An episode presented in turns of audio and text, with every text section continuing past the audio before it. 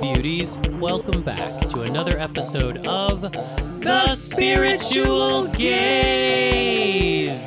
I'm one of your hosts, Brandon, And I'm your other host, Angel. and this is our twice monthly podcast dedicated to exploring the wide reaches of spirituality without pretending that it all makes sense. We aren't going to pretend on you.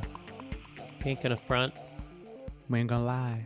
we ain't gonna wear our masks and pretend like they're our real faces. No, but we will wear our masks when we're in public. Oh, yeah, because that's how it goes in these pandemic times. and we are responsible people. I forgot because I haven't been outside in like three days, so I forgot about the masks. Oh, yeah, no, it's a thing. I know. We're still doing it No, I for the most part. I get it. I know. we just bought more We did. glamour masks, Yeah. fashion masks. Tell, well, first, uh, who are you? Ah, yes, the age-old question. Yeah, just in case this is your first time listening. I'm Brandon Alter. I am a tarot reader. I'm an astrologer. I'm a teacher of spiritual skills. I'm a mystic, a writer. That's me. I'm your husband. I'm Noche's dad. I'm a helper. I'm trying to be a helper in the world. You are. And who are you, honey? I'm Angel Lopez. I am a writer and a producer uh, of films, and I am an astrologer and a teacher and a healer, Oh, Queeler. a queeler, if We you forgot- will, We forgot to say Queeler. uh, and also your husband and Noche's other dad. Yeah, Noche has two dads. Uh, tell the people why you haven't been outside in three days. Because I'm a burn victim. If you didn't follow me on Instagram and see me chronicling my second degree burn on my thigh, uh, it's courtesy of a scalding hot carafe of rose tea that shattered everywhere and scalded me. It sounds worse than it is, but also it looks worse than it is. I'll second that. Yeah, it's pretty gross and it's pretty huge. It's like all over the top of my right thigh and a little bit on my inner left thigh. Yeah, Uh, but it could have been much worse. it could have been much worse, and it's a lesson, and I am taking it as such. It's an opportunity to slow down and to firsthand witness the power of the body's ability to heal. It is gruesome looking, but I'm trying to treat ugliness the way I would treat beauty. I saw that somewhere. Somebody said that, like, treat ugliness as if it were beauty. And I think that's actually a really profound piece of advice. So I'm learning to love whatever's happening as it transforms and heals. Mm-hmm. You know, life is a teacher. So this happened to teach me some things, and I don't Yeah. resent it and I'm not mad about it. I'm just trying to lean into it. All right. Well, good. And Angel's been pretty fantastic picking up the slack because there's a lot of things I can't do Yeah.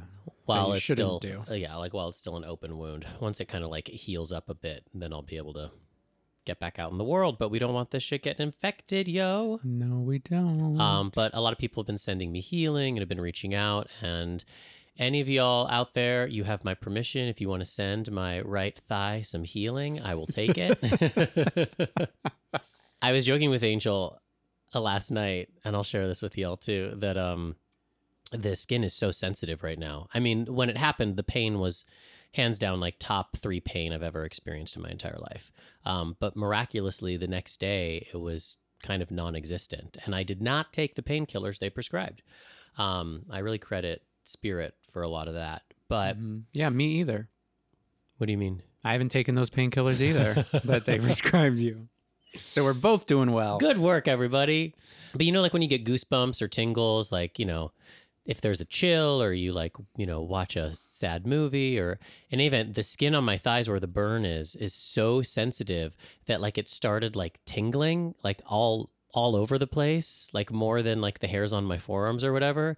And I was joking with Angel, but also not joking, that they're gonna be like my psychic thighs. Oh, Like yeah. it's such a sensitive new area that I feel like it's gonna help me like communicate in terms of like intuition and messages from the body just because like it's so sensitive and i have a feeling it will probably be one of the more sensitive parts on my body for some time Yeah, we were talking about it with a group of friends too. And Yeah. What did we we turned psychic thighs into your TV show? yeah psychic thighs it's a song. it's a song It's a book. it's a book it's a whole brand psychic thighs Well, my thighs are telling me that your husband's cheating on you. Oh my gosh. Tune in next week. Tune in next week for Psychic Thighs. Mm-hmm. Uh, so yeah, And how's the rest of you doing? I'm doing just fine. I've been so busy. I've been running around, rushing around, getting things done, giving healings, giving readings, getting these classes going. And you said something in breathwork yesterday that was really profound, which was like, in all of the busyness, let's not forget what we're actually trying to do with our lives. And I feel like the busyness has distracted me from a little bit of what I'm trying to do with my life, which is just like Mhm. live in God day in and day out. And so this injury is actually the permission that I needed to just like slow down and get still and um, receive the blessings and the insight and the healing that can only show up when you sit your fucking ass down and stop Right. rushing around like a crazy Aries rising, which is what I am. Well, good. Well, I'm glad. I, yeah, I feel like you've been inspiring me to try and slow down too. Yeah. So I, I'm glad to see you doing it. Yeah. It feels nice. It feels good. What about you, babe? What's your check in? Hmm. What is my check-in? Uh, I'm doing pretty well. it's like an up and down. Once again with feeling, darling. I'm doing pretty well. Okay. I don't know if that was real feeling. But like Um, throw it away a little bit more now. I'm doing pretty well. Okay, but you're still making a meal out of it. Just, you know. I'm throw- doing pretty well. Yeah, there we go. She takes Uh, direction well. I'm doing terribly, guys.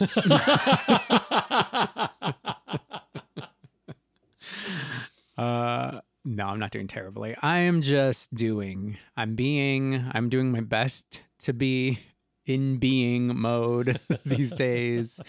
So much just stuff going on in my personal world. You've got a full plate, my love. Yeah, in my in my career world. Yeah, I'm pretty busy right now and uh grateful, intensely grateful, uh specifically for all the work stuff. I'm in love with our astrology course that we've been doing for uh, it's about 2 months now. Yeah. It's been in class. We're week eight coming up, right? Yeah, and I just adore everyone in our class. I feel like we've really become just like a beautiful family. Totally. Yeah, it's it's really nice. And then yeah, just doing other work and yeah, I've been thinking a lot about even just in the last couple days how driven I can be by trying to cover up these feelings of insignificance that I live with and I think I've subconsciously lived with and and for a while consciously lived with, but I don't think have fully known how to release entirely. They still show up in subconscious ways. Um, and I think it just stems from, you know, growing up and being a gay boy and feeling not entirely of value, not just within like, you know, from a societal perspective, but even just within my family, always like knowing inside, like, I'm never going to be the man that they are envisioning me to be, or allowing myself to feel insignificant to society because of, you know, being a Puerto Rican Mexican man and, you know, what that brings with it. And now knowing as a grown ass man that I am important, that I do bring significance to every situation and environment that I'm in, um, I think I, you know, I still find myself triggered by things that little boy gets triggered and feels, yeah, like he's not important. I've been working just for myself with some of that business and trying to do what I can to remind myself of my value and release whatever beliefs I've been holding on to that support that old mindset so that I can really continue to transform into the person I know myself to have the potential to be. Well, I think a lot of people can probably relate to that. Mm-hmm. And I think when you're attacking your life from a place of trying to prove yourself, it usually doesn't end up well. No, you just end up all. feeling like an imposter no matter how successful you are. But if you live your life expressing your inherent confidence and belief in yourself, then I think you find you're just more joyful in whatever journey it is that you're on. Mm-hmm. Yeah. So as I continue to find success in my life, I want to be able to attach the right kind of value to that, you know? Totally. It actually reminds me of a Ram Dass quote that I stumbled upon this week that I'm Mm. going to butcher the fuck out of right now. But it was essentially about when we remember our interconnectedness with all things, Mm-hmm. it's not important that we feel special individually because we're a part of every special thing that exists. So Mm-hmm. we're so accustomed to seeing success or seeing beauty or seeing anything amazing outside of ourselves as if it were separate from, as opposed to being in the awareness that we're all interconnected, we're all a part of everything. So when you're amazed by somebody's accomplishment or the beauty of a tree or even just like an amazing meal, that's actually reflecting your own specialness back to you. yeah. It's just inherent. No, completely. We all need to do our best to step into our specialness. I feel like it would be uh, terrible of us to not mention uh, at all in this episode the passing of Ruth Bader Ginsburg, which just happened right before we were recording this. Someone who really did allow themselves to stand in their greatness, to meet their purpose. Uh, in its highest form. And And a warrior for truth as she Mhm. aligned with truth. yeah, She was an incredibly resilient and important person, by no means perfect, which I think is important to not deify somebody because Yeah. we're all human, Mm-hmm. but definitely shaken by her loss. Mm-hmm. Relieved for her, though, I think to live, and I have no idea, but to live the way she was living these past few years and fighting for her life in the way that she was, and to understand the the weight that was on her shoulders just to Yeah. live must have been unbearable. And so I hope that she is at peace and finding her way to that infinite ocean, Mm-hmm. surrounded by her ancestors and Yeah. feeling love and pride for the life well lived. Hallelujah. We're not pessimistic. We're not cynical here at the Spiritual Gayz headquarters. We believe in powerful, positive outcomes, and we believe in giving our attention and our energy to hope and not Mhm. fear. So we hope that you can do the same. Yeah. And we also believe in voting. Uh, fuck yeah. So if you live in the United States of America, Get ready to vote. get ready to vote. Do your best now uh, to get the word out to everyone in your life. Figure out your voting strategy. Mm-hmm. It's a different voting world. Yeah. We're going to vote early and in person with our triple masks on. right. We're going to get some hazmat suits. Uh, yeah, but do your best to support the change that you know deep in your heart is necessary for everyone who lives on this planet to get the opportunity to have their best future for themselves. Not even just their best future, their best present, because we all de- deserve respect and dignity and equality. And so please, as you're making your choices, know speak to your deepest self and say what is not just best for me, but what is best for all. All living beings, including this planet on which we stand. Yeah. Okay. That was a beautiful soapbox. Well, I felt it. it's time. Shall we soapbox about something else? Yeah, we should. Let's just let the gazers know what they're in for this episode. Oh, yeah. we figured out the spirit talks. we did it. Uh, we did an incredible spirit talk with the amazing Mantis. If you don't know Mantis, he's Ugh. A dreamboat and an incredible tarot scholar and writer and reader Mhm. and mystic. And we zoomed him into the spirit room and we're really excited. And it doesn't sound as terrible as we were afraid it would. And we think spirit talks are back. So that's exciting. yeah. Um, so we don't want to linger too long in this. No, we want to get to. We it. just want to get there. So we're gonna do just a little mini uh, segment for you, and then we'll get into our spirit talk with Mantis. So put on your winged shoes and let's take a little cosmic, update.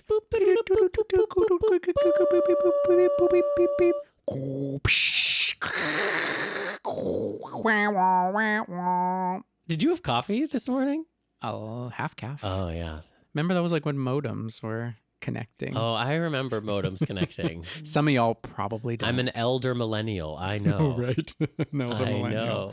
Well, girl, I don't know at this point. I don't know what I am. Like a bo- baby boomer. I don't know. So you're not a baby boomer. you were born in the late 70s. It doesn't make you a baby boomer.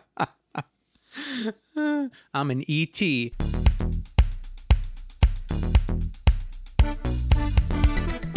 What's happening in the heavens that all the children need to know about? What is happening? Let's just talk about the state of things as they are now when y'all gonna be listening to this. You're actually, we're gonna be uh, beaming into you right at the beginning of Libra season. Um, I think when this releases, we'll actually be about to host our Libra season webinar uh, where we'll go over the entire month. But I think what's really just honestly the most important thing that I really want to just be talking about is the Mars retrograde. Um, She's here. She persists. yeah, She's As you know. persistent.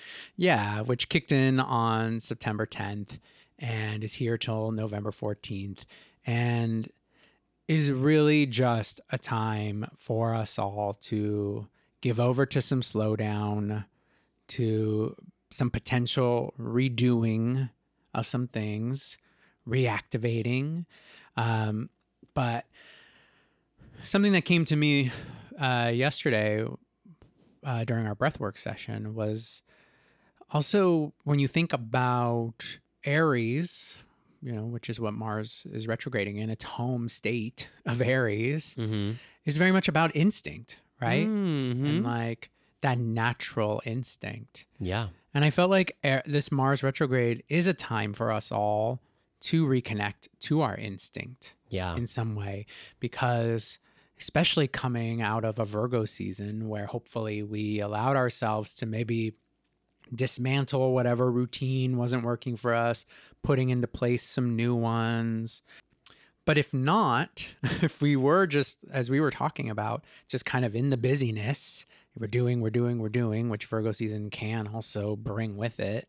You can forget sometimes to just tap into, okay, well, what am I, what am I actually supposed to do today? You know, like, like talk to me, spirit, you know, guide me. Um, you know, we just are paying attention to the checklist or to the calendar.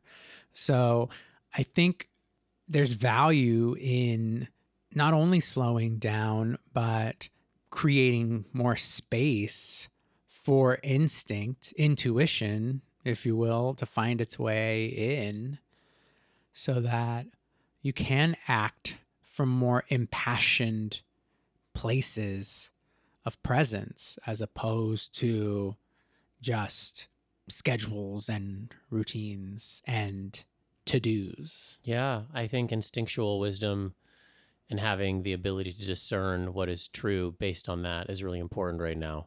And 2020, in so many ways, has been kind of teaching us how to trust your own gut as opposed to whatever song is being sung on the wind at the moment. Mm-hmm. So I think that's really good advice. And Libra season, partnering, partnering with your instinct, partnering with your intuition, and seeing both sides. When is it time to trust your gut, and when is it time to change your mind about something? Yeah, and Libra is that polar opposite energy to Aries. So we do need to allow ourselves to be a little more elastic, right? We're going to be feeling both sides of that pulling us. And if we then think of the other big story of this year, which are, you know, the trio up in Capricorn, these are all going to be squaring energies, right? It's like Aries, Libra, Capricorn is another of the four cardinal signs. And when you have cardinal signs in astrology, they, you know, they essentially are four signs Aries, Libra, Cancer, Capricorn, but they all create a square to each other, which can be a challenging energy. But it's challenging if we don't like what they're what it's showing us, right? If we don't want to like push ourselves based off what they're giving.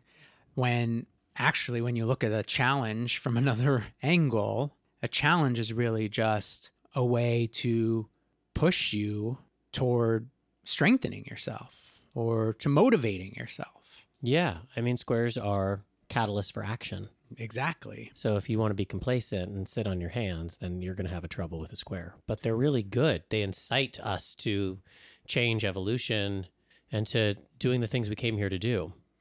Yeah. So if we are thinking about Pluto, Scorpio, I mean, Pluto, Saturn, and Jupiter as being these manifestors of change in our lives this year, you know, sort of the big transformers for all of us this year. This Libra season is really going to be the one that like that challenges us to meet that transformation uh, in a really tangible way. And I think it's going to be a value for all of us to be as tapped into our instincts so that we are willing to take the risks we need to take, to face the fears that we need to take, to, you know, go down the road that maybe seems scary because it's new or it's, it's challenging.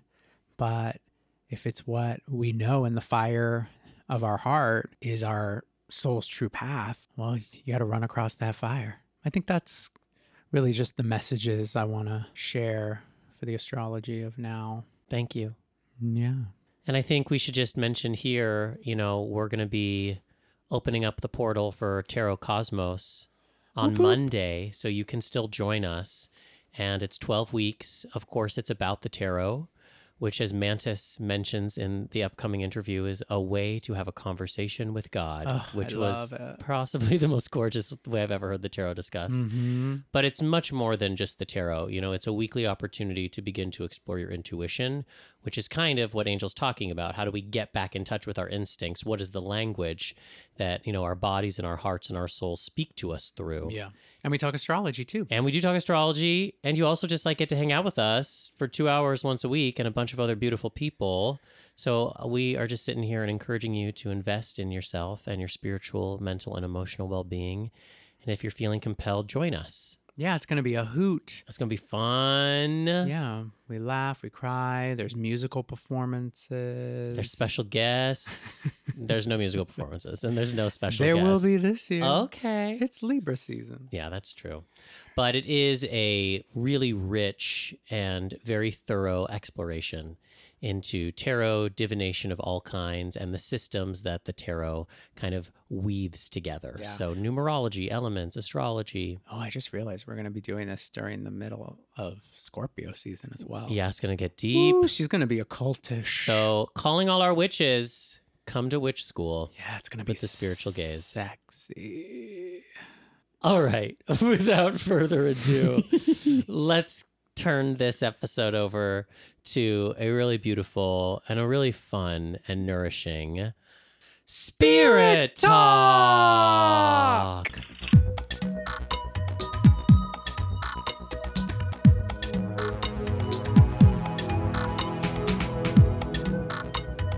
So, we are so excited because Mantis, who is an amazing tarot reader and tarot writer, he is a mystic and the author of an incredible tarot book, Truly Easy Tarot. He is our very first virtual spirit talk. So, we are so grateful that he has allowed us to experiment with this new medium. and we're looking at his beautiful face. The computer is in the spirit room. So, technically, he is in the spirit room. Um, so, welcome, Mantis. We're so Yes, happy to welcome. have you. Hallelujah. Thank you. I feel like I am in there in the spirit room with you guys. I have listened to so many wonderful conversations in that sacred space, and uh, I'm so glad that my day arrived to be there too. And I'm so, so happy to be here. So I think just first off, I'm curious, how are you doing? the 2020 question. Wow. Uh, I'm doing good. I mean, I'm doing good. it's been it's been incredibly rough, but um also empowering in some ways, right? Mhm, mhm. um i i i've been in the throes of everything that's going on in 20 in 2020 um my life has been radically changed um some things for the best Um, I dealt with uh, the pandemic in my family. Uh, Right, and right. I just came out of that, so I like I'm a pla- I'm at a place where I'm just thankful that no one died. Like I was going to ask, everyone's doing okay. everyone's doing okay now. Like you know, some some folks, my mom, my aunt, are still in slow recovery, but um, and it it takes months, right, uh, to recover from from that thing. So, but I'm just glad that they're alive, and I'm just at a, a place of gratitude for for that. Uh, and just trying to see it from that perspective, and also grateful that I was, uh, you know, as a healer, as somebody who was talking about these things and, and helping people heal on the internet or through my platforms i'm just grateful that i was brought in into the the, the eye of the cyclone right? Um, because it just gives me a lot more um, information and a lot more heart to talk about this. So um, but other than that i'm good Are there any unexpected gifts that this pandemic and this crisis have given you? Like when you think about, I don't know, any of the positive silver linings that have come out of your situation? Yeah, for sure. Um, for one, it's given me more work independence, you know. Now I just I don't have to uh, commute or go anywhere. And I love that. Mhm. um, I love being home and I can just work from home, and that's wonderful. Um, it's given me a lot of time, a lot of time to um, sit with the parts of myself that I wasn't really giving proper time to. Hmm. It's given me time to to you know get clear on my path, on on my writing, and time to write. You know, I'm just writing a lot more on a. I mean, not as much as I was when I was writing the book, but I'm writing consciously um, a lot more. So then that that has been really, really, truly wonderful. And just you know, um, it's been an opportunity to rethink and reevaluate relationships Mm. and I think many of us are going through that, right? Because when we go through a period of crisis like this as a, as a collective, um, people's true colors really show. Totally. And yeah, Yeah. and so that has been that has been wonderful too. I'm sitting deep in Virgo energy right now in my Yeah. life. Yeah, just you know, harvesting things, parsing through things, discerning, analyzing, throwing some things away, reorganizing, moving, all of that. Wow. Beautiful. so there have been uh, tremendous gifts for sure.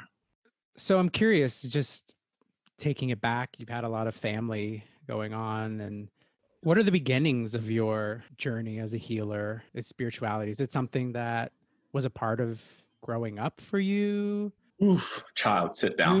I'm sitting. I'm ready. you are. I'm comfortable. Everyone else? Is everyone sitting down? No, I'm just kidding. It's not that dramatic. Um, I was literally consecrated to spiritual service at within my mom's womb, What? and me and my brother, we were. And girl, that was true. Like it's not. It's something that even though I try to run away from in my like rebel years, it's something that has always brought me back. So I've always had the sense of spiritual service um, and kind of a ministry, right? Like I, not my family's Christian, you know, uh, Mhm. really religious, uh, but like scholarly.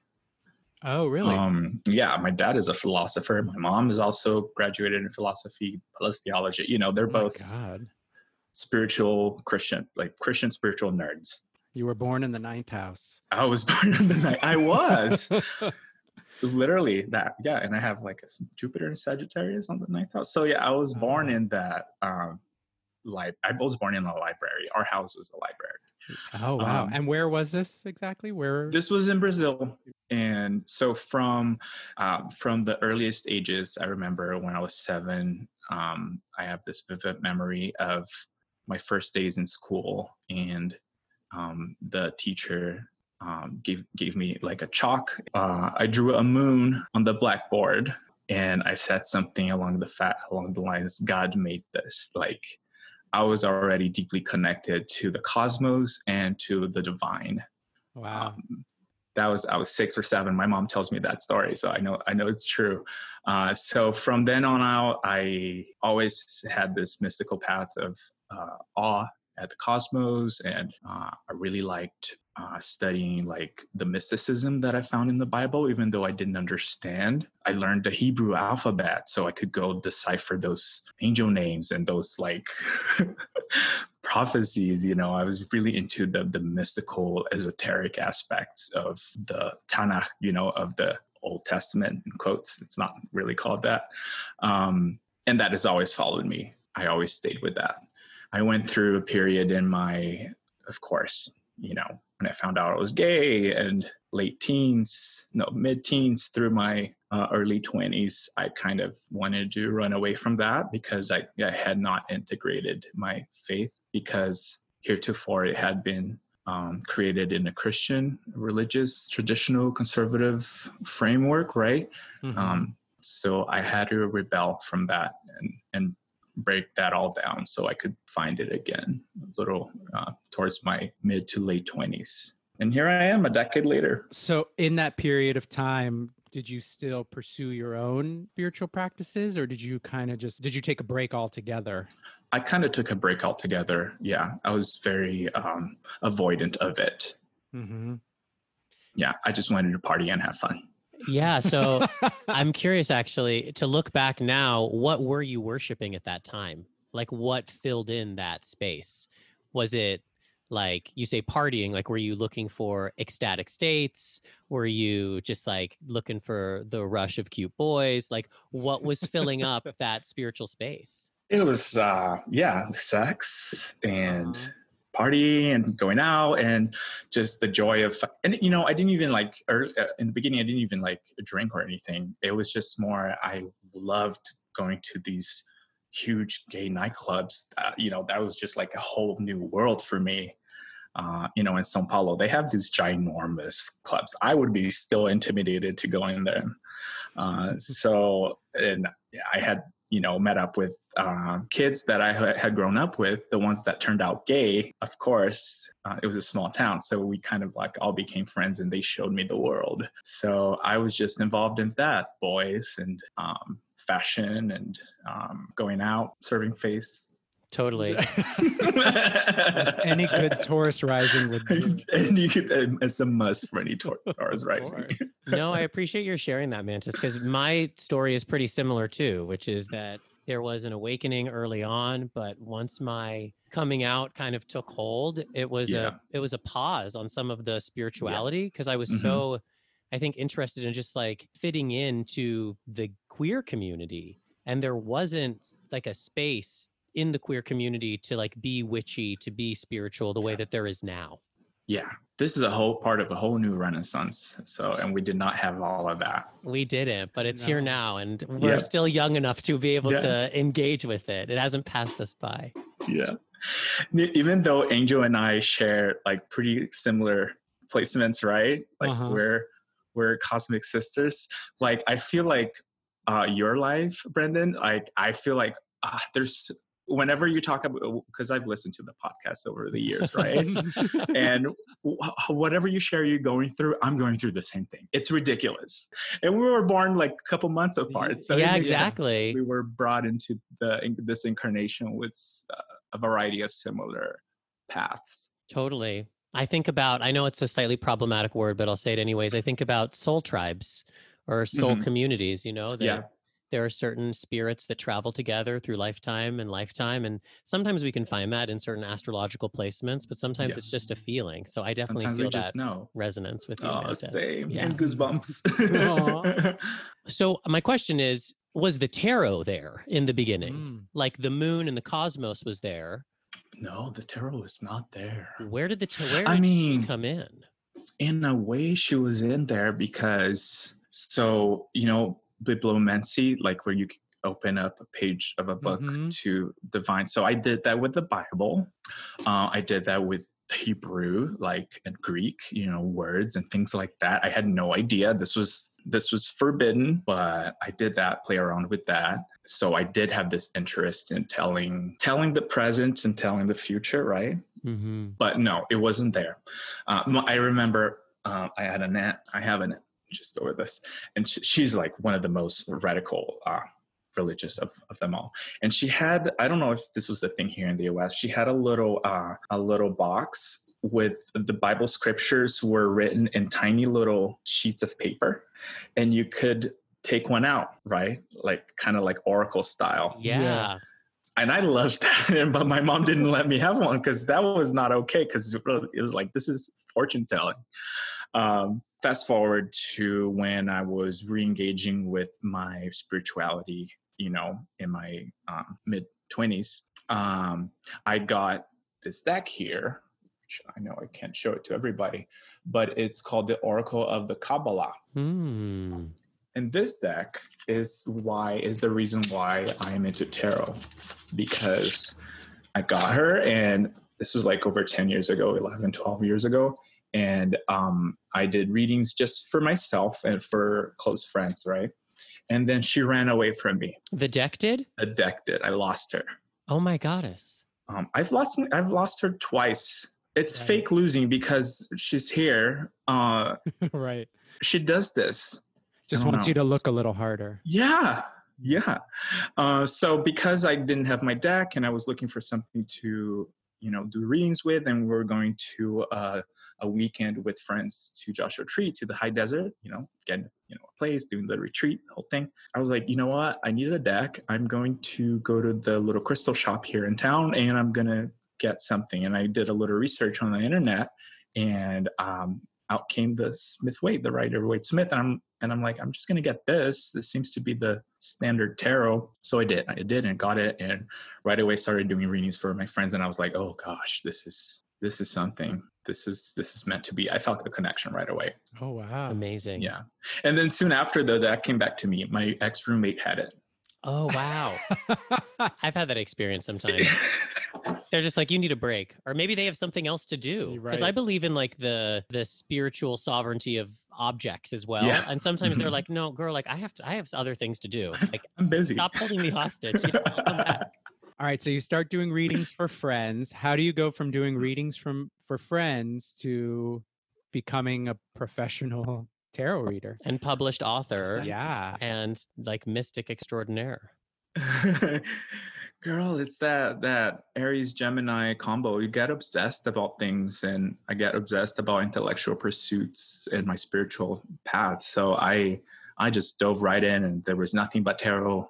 Um i started binge listening to podcasts and uh, reading everything I could, doing all of the research that I could, and started uh, an Instagram account mm-hmm. so I could share my readings. I had been trying to write a spiritual blog for a long time, for like 10 years. Um, and I had it and I still have it. That's how, you know, I started with the Mantis um, pseudonym. But nothing ever like I once in a while I would write, I would be inspired to write something, but there was never that never something that constantly gave me a source of inspiration and material to write and the tarot filled that hole you know the tarot have you can go on forever and ever and ever making associations and discovering uh, and creating new paradigms, right? So uh, the tarot gave me that. So I started writing on my blog and on Instagram. I just kept at that for uh, a couple of years, and then I then I got uh, invited to write the book. And what was that process like? What is it like to be invited to write a book, mm-hmm. accept the invitation, and then go, well, fuck, now I guess I'm writing a book? Yeah. Yeah, it was exactly that. Like at first, I couldn't believe it. I was like, "Yeah, it sounds fishy," you know. Like you're like, ah. "What is this?" But then after I did my homework and it seemed legit, I accepted it. I was so excited. Oh my gosh, I was so excited. I felt like there was there were like little. This is the impression that I had. This is just me, maybe, but I feel like there were like a team of spirits or some beings that saw the work that I was doing uh-huh. and connected me with the people who were looking for the book to write. you know yeah, definitely. that's how we live our lives, man. Imagining the invisible powers that are The putting spirit us where we're army. supposed to be. yeah it was really it was really like the way it happened it, it- there was a connecting force for sure Mm. and then once i was in the thick of it it was one of the most challenging things i have gone through professionally it was really intense i only had i did not have a lot of time i only had like two months Wow. um, and I was not gonna do shoddy work. I I spent way too much time researching. like when I realized, um, I spent like a couple of weeks just researching. and Um, then you were and like, then I "Oh, I need to write this thing." Yeah, I need to write this bitch. Yeah. Like There is a deadline. Some days I had to write on two, three, or four different cards Wow. each and every day. It was super challenging, but also, wow, so enlightening. And so it really helped me clarify my theory of tarot, really solidify it, learn so much because I really wanted uh, the book to be tapped into um, the tradition and the history, Mhm. but also rewrite it and uh, uh, conform it to more awakened views, right? so it was really enlightening and uh, it was a wonderful experience and it really helped me not only as a tarot a reader and teacher uh, but also as a writer Yeah. And how do you feel like, you know, people can really utilize the tarot? Like, what are its offerings? I feel like the, the tarot can give us a, a couple of different gifts. Uh, one of them is to and i think the most captivating one is that it helps us connect to the spiritual realm and to spirit and to divine intelligence in a way that is undeniable. Like once once you speak to once you learn to speak the language of the tarot and it speaks to you you know you are speaking to a higher consciousness. You know i know that not everybody has this view of tarot. Some view it more simply as a um, uh, a tool of self-reflection psychological therapy things like that. Um, i also see it as you know speaking to god in, in a way. Mhm. like you're, you're opening a window you're creating um, you're creating the circumstances for the universe to speak back to you right so and i think that's so powerful and it really uh, gives you the hope and the faith that you need to carry on through the hardest periods of, of, of your life and it also gives you inspiration and joy for the good moments. So and, and once people like get that I, I love when you know people at first come to that realization with working with the tarot they're like oh my gosh this is alive. This is i feel connected to the cosmos. I feel connected to myself so i think that's a really powerful gift that the tarot can give. And also the tarot can give you a gift of knowing yourself especially as you do the work day after day right? Or week after week however often you choose to engage um, then uh, you are learning to organize your thoughts, organize your emotions, heal your emotions, really map yourself, right? The tarot is a map of ourselves, of our consciousness, and of the world. So as you engage and connect with the different parts of yourself and the direction that you're going in life, uh, you can really, really um, set yourself up for um, evolution, stepping up on your path, grow- growth, and healing and i think that's another one of the gifts. So and plus there's more you know there's Yeah. there there's so much. There's community. There is intellectual uh, pursuits. Um, there are uh, there's art with the tarot. Like so many people do tarot decks uh, because they want to show their art. So there's just so much to it. That's why i love it. Do you pull cards for yourself every day? yes i do Do you have like a ritual around it? Like every morning I pull three cards or that's it yeah Yes. every morning i pull three Oh, okay. cards Oh, there you go. How did you know that? just coming through.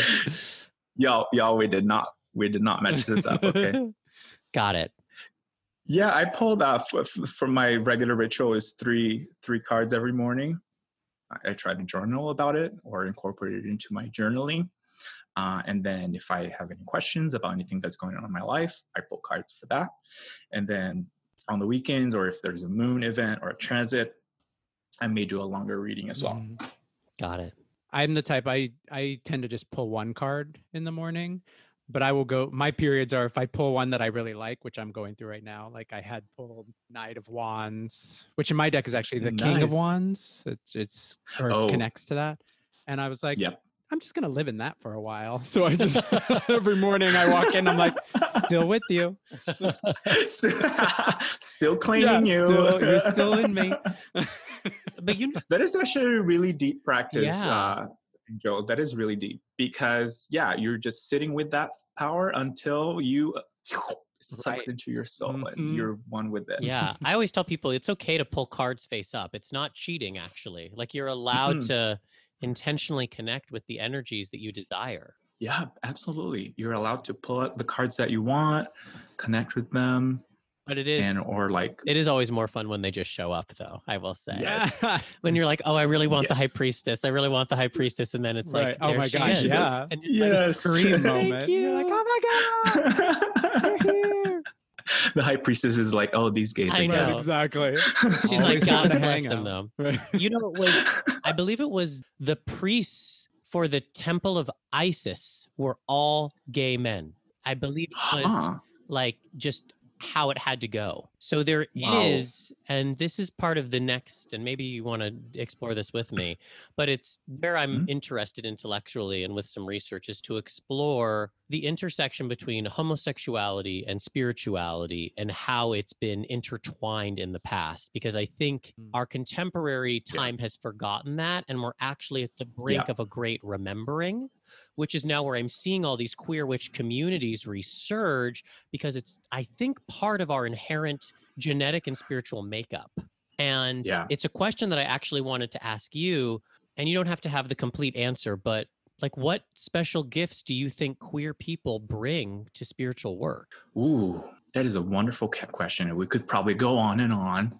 But the first thing that comes to my mind is the blending power that we have. Mm, because we I I like to embody my male energy uh and um but then I can use it to translate the feminine aspects of myself. Mhm. Um I think we can we have this great balancing power, right? We we bring beauty to structure, right? We can bring a little structure to the emotional realm.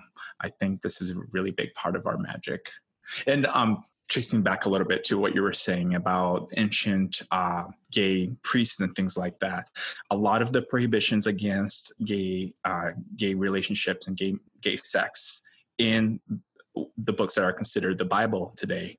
Um, when you look into the translations, a lot of the times what they were forbidden was homosexual cultic uh, positions. Because indeed it was very it was common in like many pagan cultures around those peoples right in the, the middle east for there to be gay priests that attended to all of these different um, uh, cults. I feel like a lot of our um, quest here as gay healers is to heal that too right? Because we're still living uh, in a deeply patriarchal world in a world in which those views about us are still prevalent right? That you know the, this uh, idea because they, they were called gay prostitutes back then right? So i think that's still with us that still colors how people see see us and we're here to transmute and transform that and bring back our role as uh, messengers of the goddess and messengers of god at the same time. Yeah. When I think a lot of that comes with from, or it stems from healing just our own internalized shame and guilt yes that comes with it. And I was thinking actually on what you said earlier about how the tarot is sort of our connection to God, even for Mhm. yourself being someone who was raised in such a it sounds like a strict or, you know, religious environment. And then in Mhm. your mid 20s, sort of awakening to your own spiritual being. What was that process for you of having to navigate through the old Yeah. feelings around religion, God, Yeah. and defining it for yourself? it took uh, angel it took many years of just denying it you know like at first for a while there um so in my hi- hiatus period from spirituality right um when i was just interested in the boys Your spiritual Um, spring break. my spir- Oh my God, there's your next book. that is perfect. Spiritual spring break. Uh, and that is so desert too, right? Totally. um, yeah. Um, I was, um, I had this view that God indeed uh, was against homosexuality and that uh, what I was living is was in some way wrong spiritually, but I was going to do it anyways because I was gay, you know?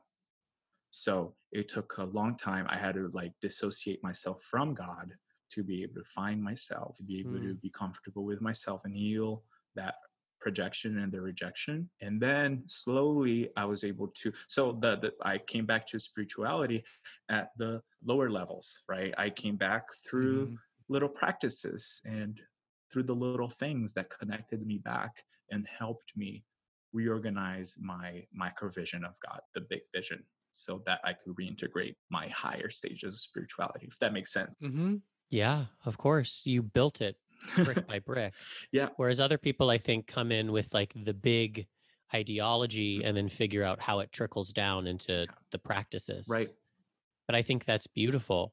What's in your sixth house, girl? God, I, I bet there's I bet there's some interesting stuff there because you do have such a really good, regimented, practical way of moving through your life. Where's my, let me get my chart. I'm still learning. So, everybody, I am learning. The, uh, Brandon and Angel are my teachers right now of astrology, and I am learning so much. We are so happy to have you in Oh God, class. it's it's such a great group. We're having such a good time.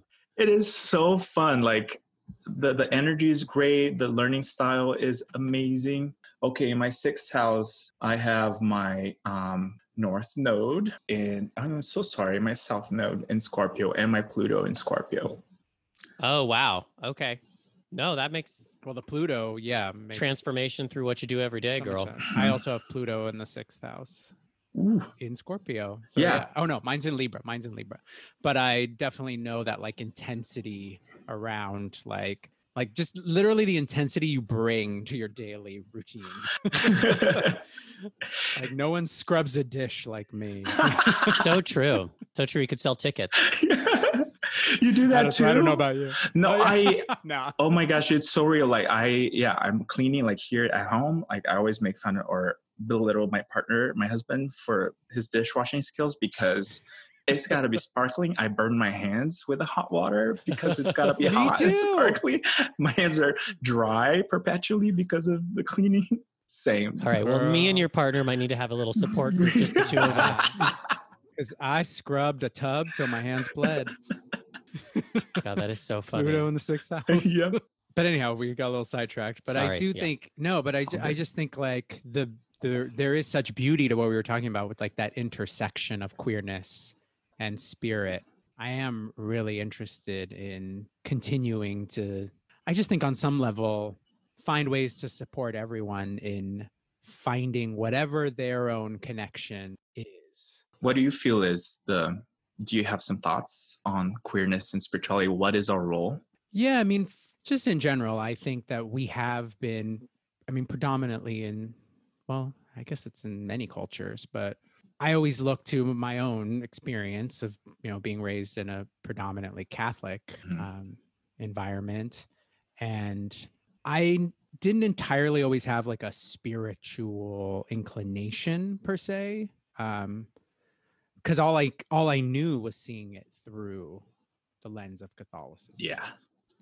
Um, so I was, though I appreciate, though I definitely had a relationship with God. It wasn't until I got older that I found that I was always coming at it from almost like an apologetic standpoint.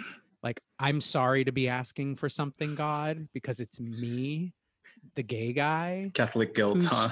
yeah who's trying to engage with it um and i think so it it- so i just think like especially as queer people as we're moving through releasing our own internalized insert whatever challenging Yeah. emotion you want Yeah. into it it can on some level free us and you know really yeah liberate us toward finding more connection to even if it's not god it's just beauty the path. Yeah. yeah, it's just like joy, even. Yeah. You know, and not having a shadow realm underbelly to it, because that I think is then what allows us to liberate our voices more outward into the world, to free ourselves to authentically express our gifts Yeah. in ways that the world needs us to show up.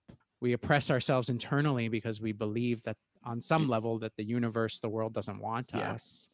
And once we realize that, oh no, I am a gift to this earth, to this community, uh, then I have the ability to just share it in any way I see fit. Yeah, that's beautiful. We're we're helping. We're here to help people find ultimate liberation and be free in being their authentic selves. I love that. which I think is how I approach even just any just even any moment with a client or when I'm doing astrology readings. I'm always like, how do I play a role in helping to liberate this Mhm. Absolutely. I agree with all of that. I think my working hypothesis is that in the way that you spoke to queer people's ability to blend and to balance, I also think that we are uniquely positioned between the worlds. Mhm. And that's always been our role, that we are kind of like the high priestess in a way, that we kind of sit at the threshold. And because we don't necessarily have a biological imperative, even though, of course, we can pursue that. Yeah. And year by year, my biological clock starts ticking, but that's another story. Oh, No, don't be get us ready. started. Be ready, Angel.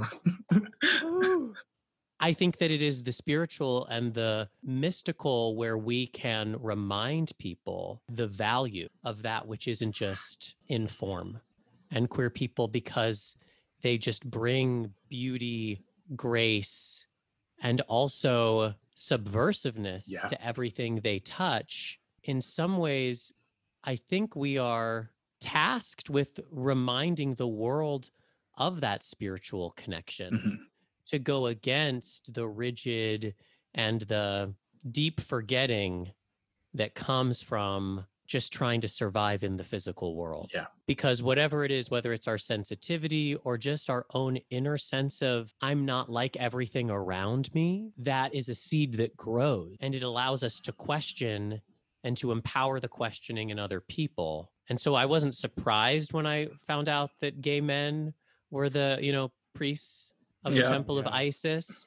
You know, I'm not surprised when I you read about the, you know, indigenous American people and their tradition of Berdache or two, Two spirit, spirits yeah. and Mhm. and that um, they held such a highly respected position among their people because when you take away the fear and the shame and ultimately what i think is a a sense of nervousness that people have around great power Mhm. Yes. and that's why a lot of our queer ancestors were pushed aside or diminished or made small not because they were small but because of how large they truly were Yeah. and so our job is to remind everybody gay, straight, bi, asexual, however you identify that you are much larger on the inside than you are on the outside. And that this container in which we live, um, insert whatever societal structure Yeah. we live amongst, is not necessarily looking out to remind you of that. And queer people, I think we're here to be like, uh, no, girl, like, Yeah. you're bigger, you're more magical than you think. And that's not just like a make believe story. Yeah. That's a deeper memory. True. Yeah, we're Yeah. bringing we're bringing the firebacks from the gods, right? Like we're Yes. we're Prometheus. that's that's our calling. And we've been punished for it. Yeah. Oh, completely. So, do you have any advice that you would give to, I mean, anyone who's sort of trying to like lean into embracing their authentic, Witchiness. which Their authentic witchness. Yes. Well, first of all, take your time, babe. Oh, Take your time. that's good advice. You have an, you have you probably have an entire life lifetime to find out. Yeah. um, don't rush into anything. Don't rush into trends. Right now, this this we have undergone a spiritual renaissance and a renaissance in the witchy community, um, or you know, the like work community. However, you you may have that, uh, and it's wonderful in some aspects, but it also detrimental in some aspects because a lot of our practices are cheapened, are turned into products. They are uh, not that that's a bad thing, but you know, there's definitely an element of shallowness. Um, so take your Mhm. time. Don't do anything just because you were seeing it. You can explore. Feel free to explore, but um, for most of us, it's a long, years long process to uncover and discover the practices that best resonate with us, the paths that we are meant to follow, at least for the time being. Um, take your time, be gentle with yourself, and uh, you don't have to commit to anything. You can explore in the laboratory of consciousness. You can play around. Spirit is generous. That's beautiful, Mantis. Thank you. Um, I know we have to start to bring this in for a landing, but I would be dishonoring myself. And also, I just think like the spirit of the desert, if I didn't draw you out just a little bit Yes. on your relationship with the desert and also what I know you're birthing, which is the Desert Oracle. Yes. So I'm wondering if you would just talk to us a little bit about that project, but also just about your relationship to the desert itself. Yeah, the desert um, has been really magical healing part of my life for the past um, I don't know 14 years, 15 years. One day I was going through a really rough day. I had received some really bad, difficult news um, about something in my personal life, and uh, I was just went for a walk uh, in the desert. I was just by myself, and uh, I uh, I was just like screaming out, you know, for answers, literally.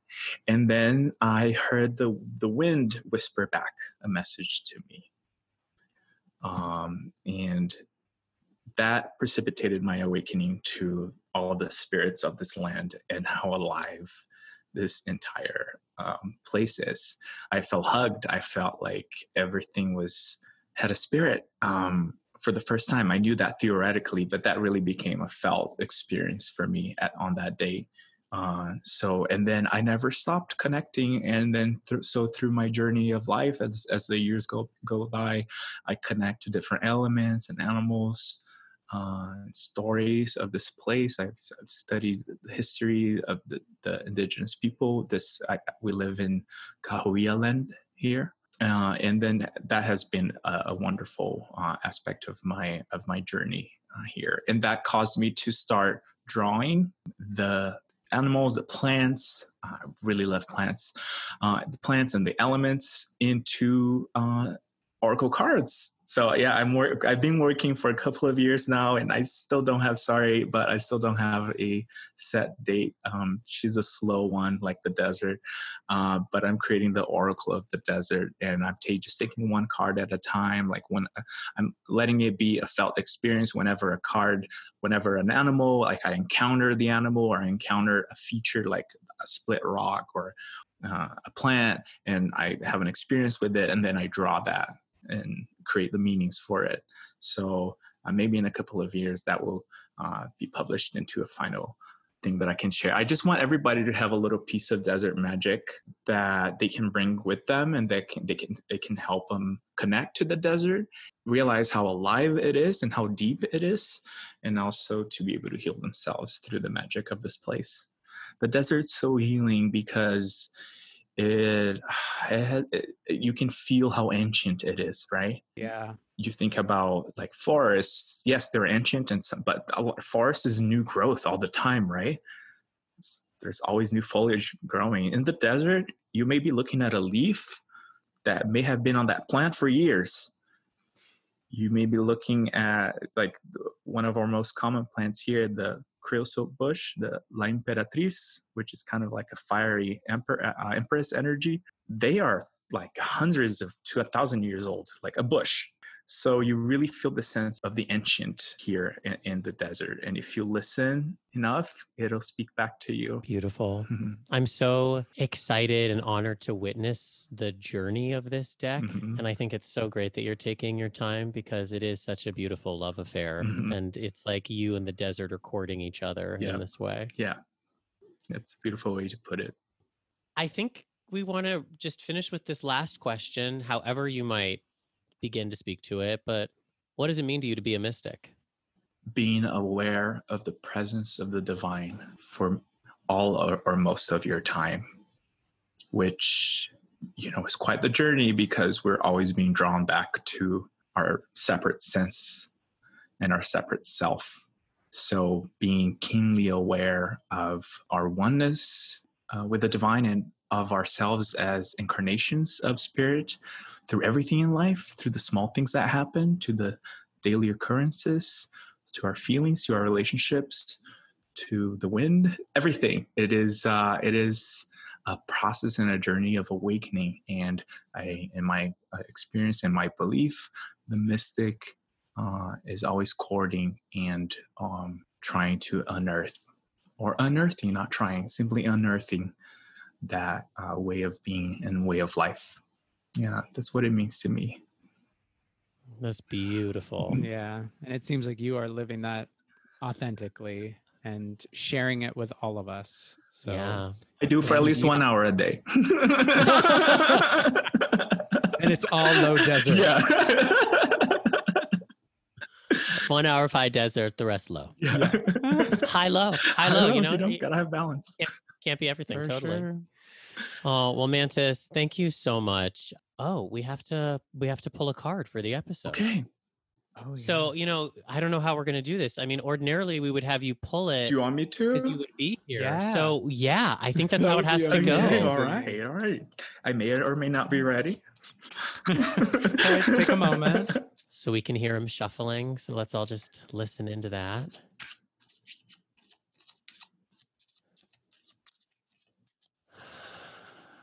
And Mantis is going to honor us with one card that will speak to us wherever we are, the future time or place to which anyone is listening to this conversation.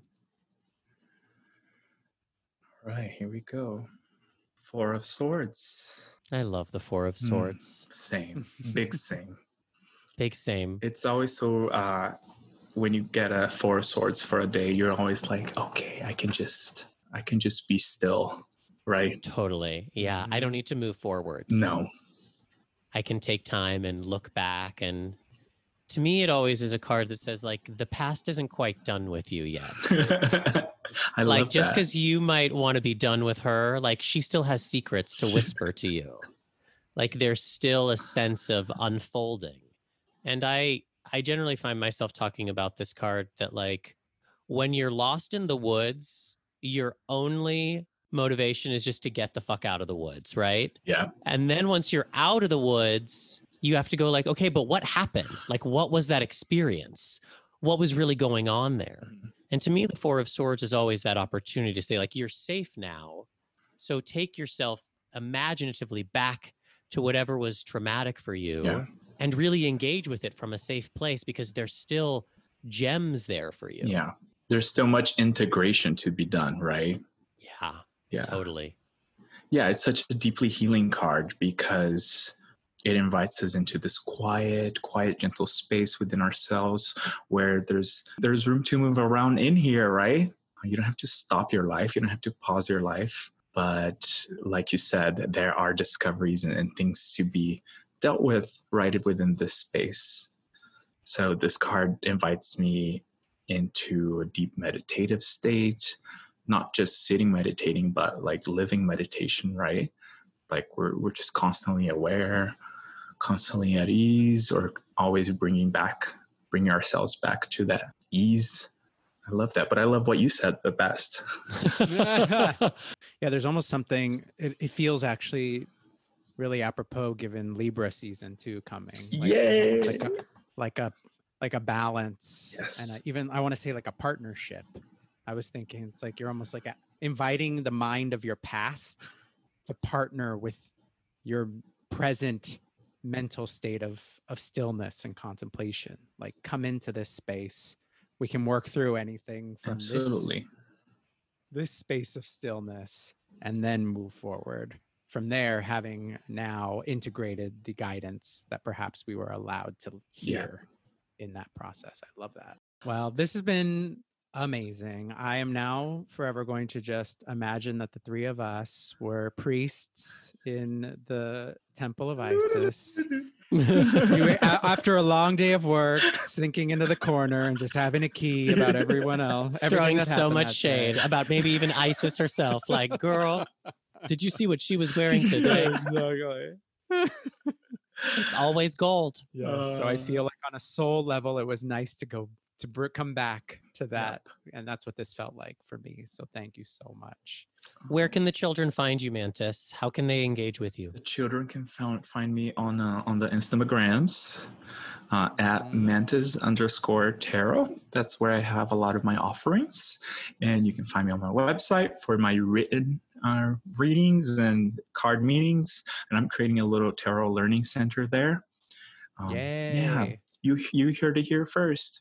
Um, that's on Yes. mantistarot.com. And then if you like TikTok, although I don't know if it's still going to be open, um, you can find me on TikTok as well, where I, I am a, a clown. I know. I love that part of your personality, and we get to you get to see it on Insta. Yeah, a little that's bit, yeah. yeah.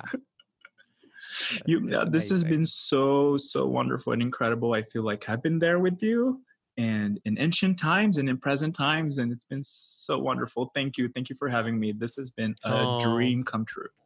Thank you, my love, for sharing your heart and your wisdom and your spirit with everybody. Mm, you got it. Until next time, this has been your transit through The spiritual Gayz. Is